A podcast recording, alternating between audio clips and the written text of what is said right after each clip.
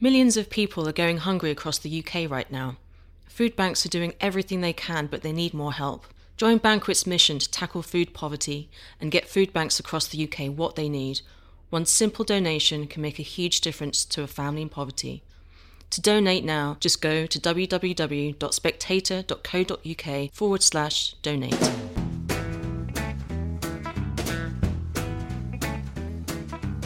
Hello, and welcome to the Americano podcast, a series of discussions about American politics and life. My name is Freddie Gray. I'm the deputy editor of The Spectator.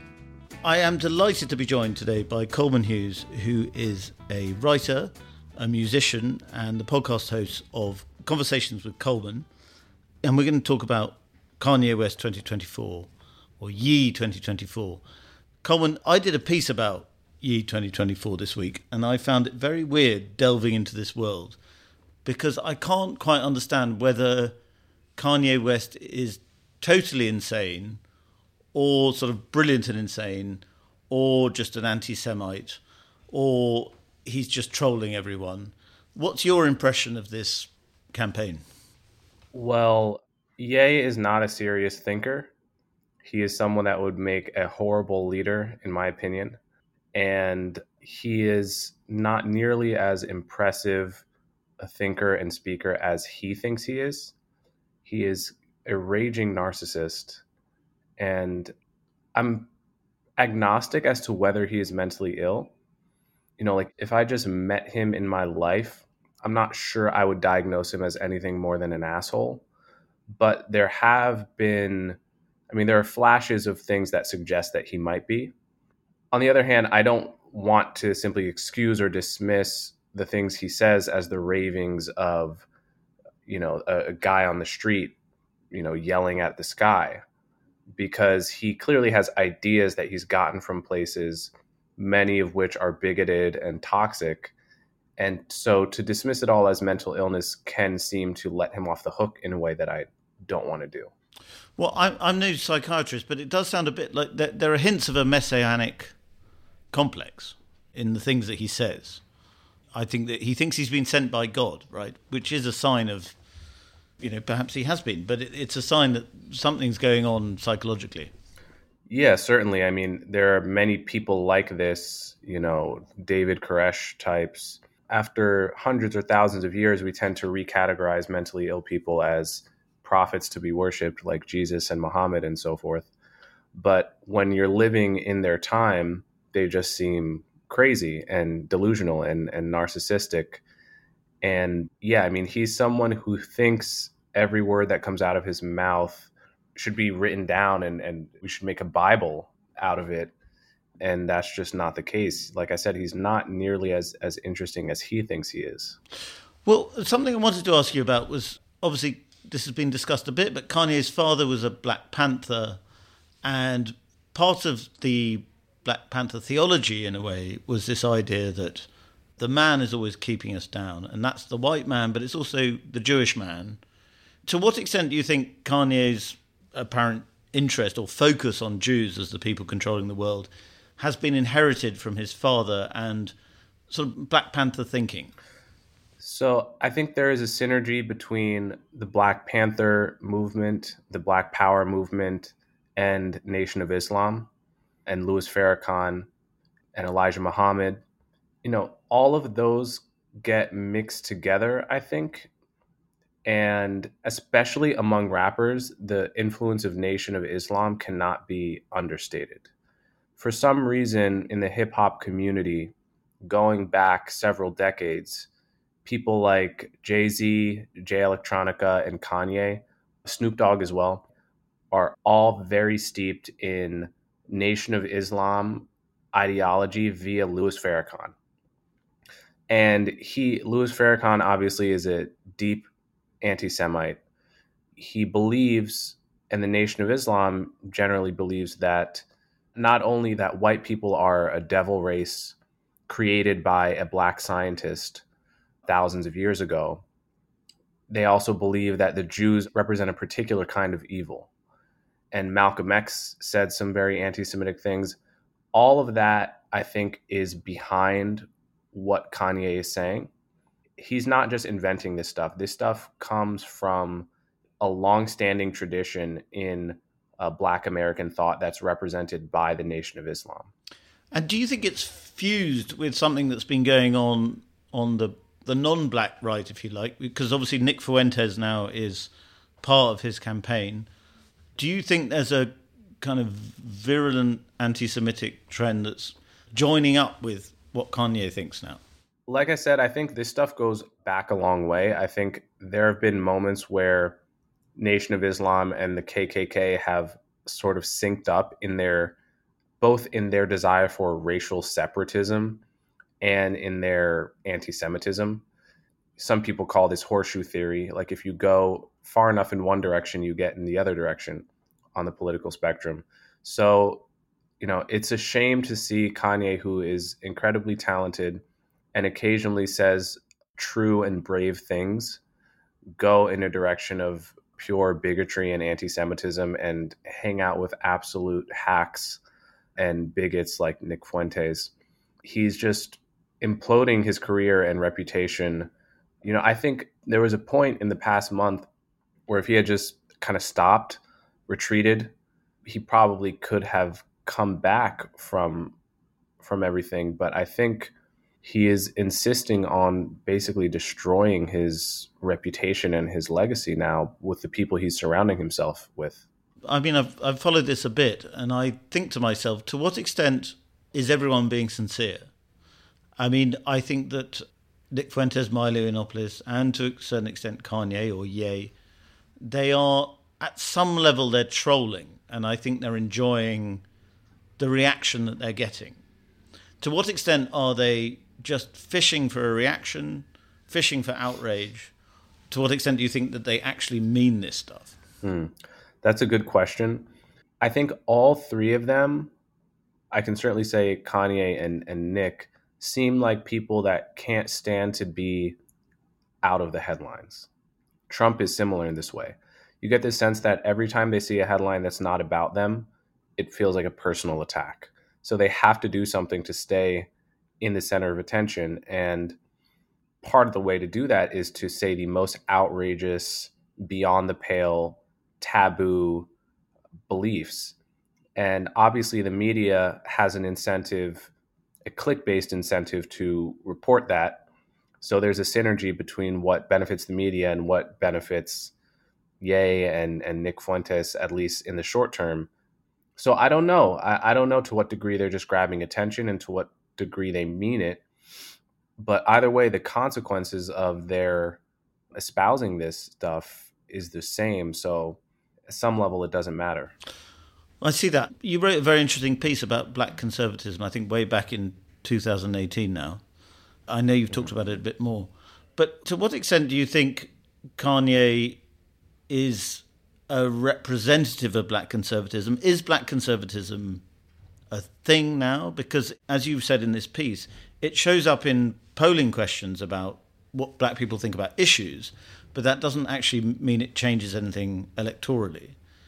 And I think a lot of people got interested in Kanye because they thought that he might be the face of black conservatism. And uh, he was obviously talking to Candace Owens a lot.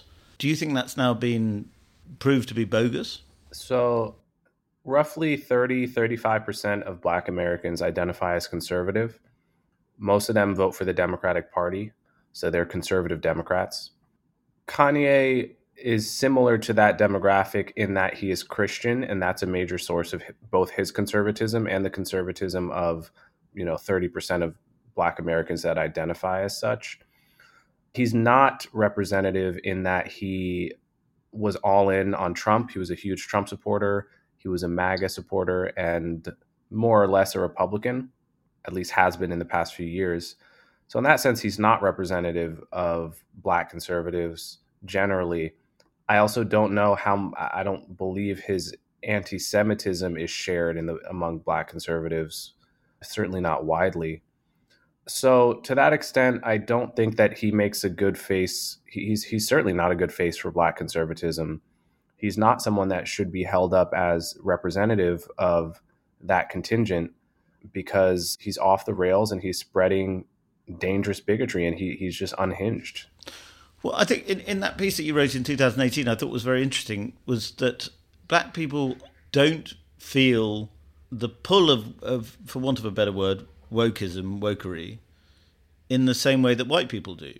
Black people do not feel obligated to say things that woke culture compels them to say. And partly I think that's because they are black. So you don't feel that you have to prove yourself as sort of politically correct, for want of a better word, because you're black. Yeah, there's something to that. I think many white people are terrified to be called or labeled or seen as a racist. And the best way to defend yourself against that charge is to call other people racist, right? If you join the mob, you're not going to ever be targeted by the mob. At least that's how many people feel. I think there's a subconscious feeling that many people have when they're in the mob that that is a strategy to defend them from ever being targeted by it.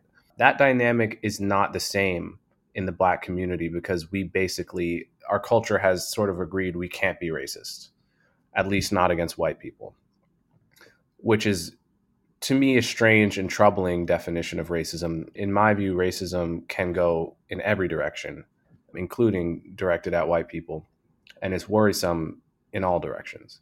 But the wider culture has generally agreed that epithets directed at white people don't count.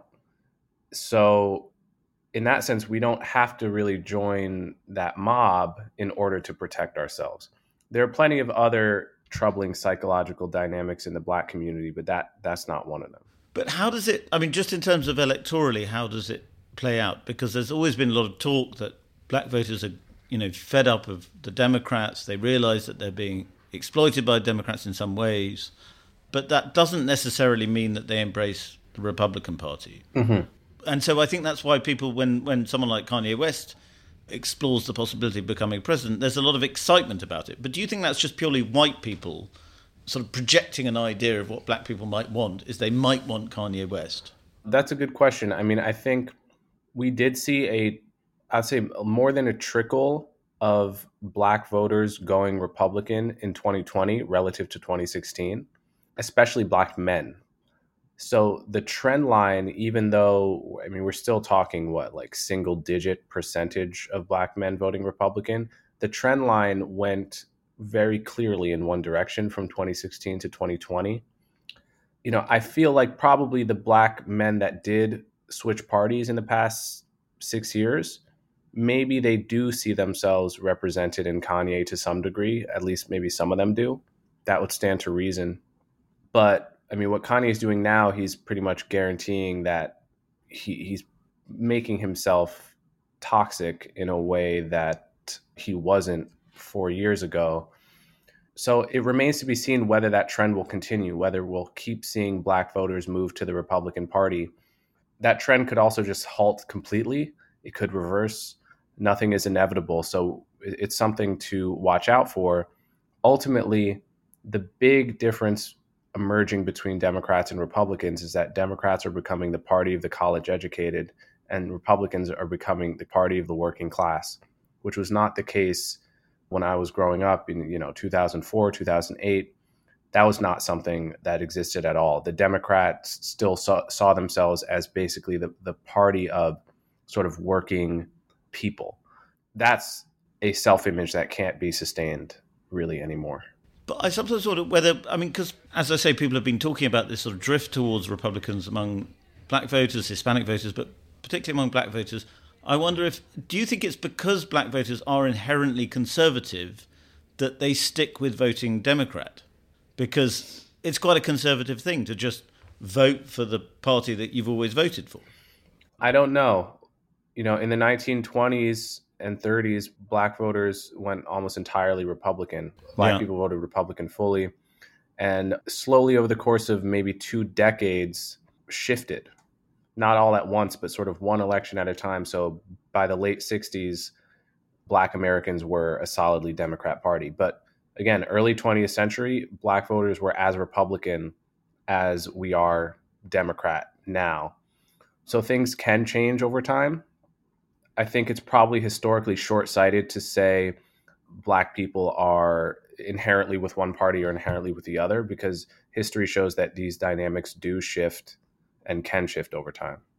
What do you think about the idea of Christian nationalism?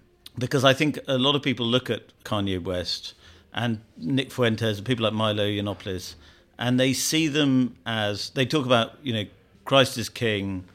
We want Trumpism, but rather than putting Trump first, we want to put Jesus first. And because black people in America are religious, there's a lot of strong religion in in Black America. There's a lot of people that think that that might actually be quite a powerful force in America. Is a sort of explicitly nationalist, explicitly Christian vote. Would that appeal to black people in America? Well, I think my gut says that black Americans are quite comfortable with the separation of church and state and don't are not yearning for an injection of Christianity into politics. You know, I think part of that is the fact that as Christian and as religious as black Americans are, they're also Democrats and have been influenced by the culture of being Democrats, which is very much a, a firewall between church and state and a secular politics. So I don't think that that appeal would work. It's not an appeal that I'm eager to see. I think that separation of church and state has worked very well in America relative to the alternatives. And I'm not eager to see encroaching Christianity on our politics. But a statistic that a lot of people mentioned, and it may have been unfair or possibly even untrue, but I, th- I think there were some polls to back it up, was that Pete Buttigieg, when he was running for the Democratic nomination in 2020, he scored very badly among African American voters, almost 0%. And the assumption was that was because he's gay or a married gay guy. Mm-hmm. And so I think the conclusion of that would be that black people are, are socially conservative in a way that white liberals don't really understand. Yes, that is true. Look, you know, black Democrats are far more socially conservative than white Democrats. That's a fact, and it's a it's a pretty big difference. You know, white conservatives largely vote Republican, right? Whereas the whole spectrum of psychological liberalism and conservatism in Black America is contained within one party. So you have probably a third of, like I said, a third of Black Democrats identify as conservative, and that conservatism consists in Christianity and socially conservative values far fewer than a third of white Democrats would agree with those opinions. A lot of people miss this when they look at Democratic politics because you can go a long time without ever seeing the divide between black Democrats and white Democrats until someone like Buttigieg comes along to to show just how deep that divide actually is on these certain particular issues. And Joe Biden was quite successful in 2020 at cultivating the black vote. Do you think that's because black voters thought he was more socially conservative than he is? And do you think they're going to be sufficiently disappointed in 2024, say, to not vote for him again? I don't know. A, lot of that could have been a protest vote against Trump. Yeah. Who is extremely unsavory to Democrats of all races. So I don't really credit Biden with that. I think Biden was a middle of the road Democrat in terms of his appeals to the black community. They were neither neither amazing nor horrible. They were kind of just mediocre in my view. Obviously not as good as Obama and probably not even as good as Bill Clinton, but perhaps better than Hillary. So, well, it, it remains to be seen. I think you can't count on the anti-Trump vote if Trump is not the nominee, right? If it's someone like DeSantis, who is a real candidate who's going to be making real arguments and real appeals, Democrats sometimes, I think, ha- have a tendency to get complacent. The whole problem with Democratic strategy over the past 20 years is they thought the the like the Ruy Teixeira book, the emerging majority, right, that they would have as Latinos immigrate into this country, that they would just have a permanent majority just based on demographics alone. Mm. It turns out that's just not the case. People do think for themselves. You have to make the appeal and you have to win based on persuasion, essentially. Like, so that's going to be especially true if there's a legitimate candidate like Ron DeSantis on the other side and not someone totally toxic like Trump. And Biden versus DeSantis, there are going to be black voters that are up for grabs. Let's say for the Republicans in that in that election, it may not be a huge swath, but it could be like 10 to 15 percent that are actually willing to perhaps vote Republican or simply abstain if they don't see a big enough difference between the two. That's very interesting. Uh, Coleman, finally, I want to bring it back to Ye. Do you think that his campaign will keep going in any meaningful way? I mean, I know in 2020 he actually got 60,000 votes. He spent $13 million to get those 60, 70,000 votes. But do you think his campaign is sincere or real? Or do you think we just won't be talking about it in a year's time? That's a good question. My guess is we won't be talking about it in a year's time. He seems mentally scattered in a way that suggests he won't stick with it or he may just get distracted. But, you know, at the same time, no one took Trump seriously. On the left, at least, no one took Trump seriously even through election day. So I, I am hesitant to make the same mistakes that have been made in not taking someone seriously just because they're an atypical candidate. Do you think there's a connection there between Kanye West and Trump in the, the egotism? I mean, I think it's hard to think of two bigger egos, and that yeah. they both have these messianic complexes, and that that's why a lot of people think that he is the natural evolution of Trump, is that he is almost more self absorbed than Trump, if that's possible. They are similar in their self absorption and in their need to be in the headlines every single day. Other than that, they are actually quite different. I think Trump is a more effective communicator. I think he understands politics and how society works much better than Kanye does. I think, frankly, he's more educated in the sense that he just understands more things about the world and about governance than Kanye does. And whatever you want to say about his failed record as a serial businessman, I think that actually did give him some some experience as to like how to do things practically that Kanye doesn't have.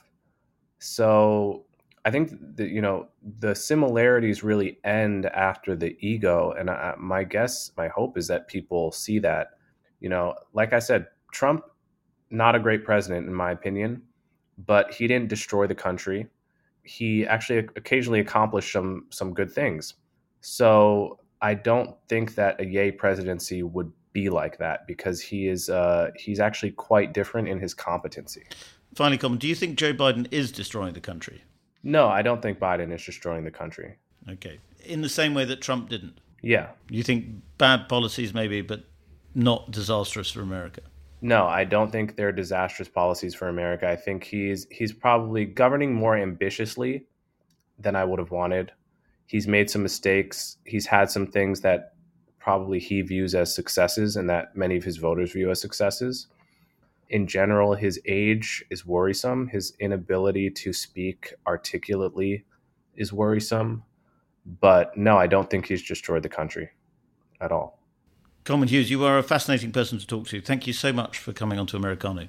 Thanks for having me. Thank you very much for listening to that episode of Americano. If you enjoyed it, please subscribe. And if you really enjoyed it, please leave us a star rating, preferably five stars, and a review.